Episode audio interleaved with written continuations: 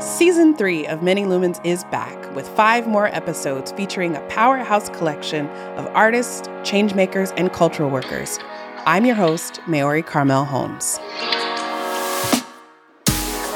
In this second half, I speak with actor Danielle Deadwyler about the love and care she brings to her roles in projects like Till and Station 11.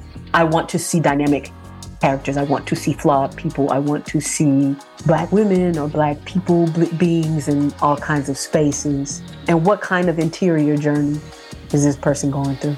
Chefs and entrepreneurs Omar Tate and Cybille St.Aude-Tate discuss their reverence and passion for Black cuisine across the diaspora.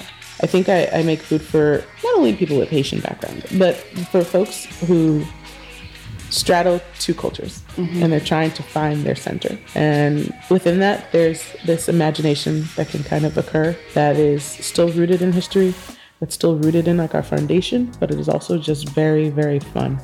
And the multi talented musician, composer, and artist, Jason Moran, talks about how he imbues his work with a sense of history and culture. Even though I have these titles that have the word jazz in it, I know it's more an umbrella term, but it can't fit how incredibly complex that knot is for what makes the music feel the way it does mm-hmm. and for people to be impacted around the world when they hear it.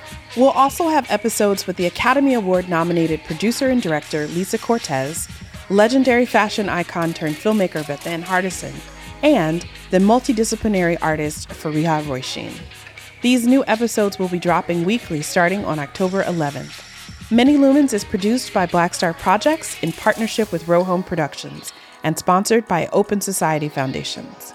Subscribe on Apple Podcasts, Spotify, or wherever you listen to podcasts, and learn more about the show and hear past episodes at manylumens.com.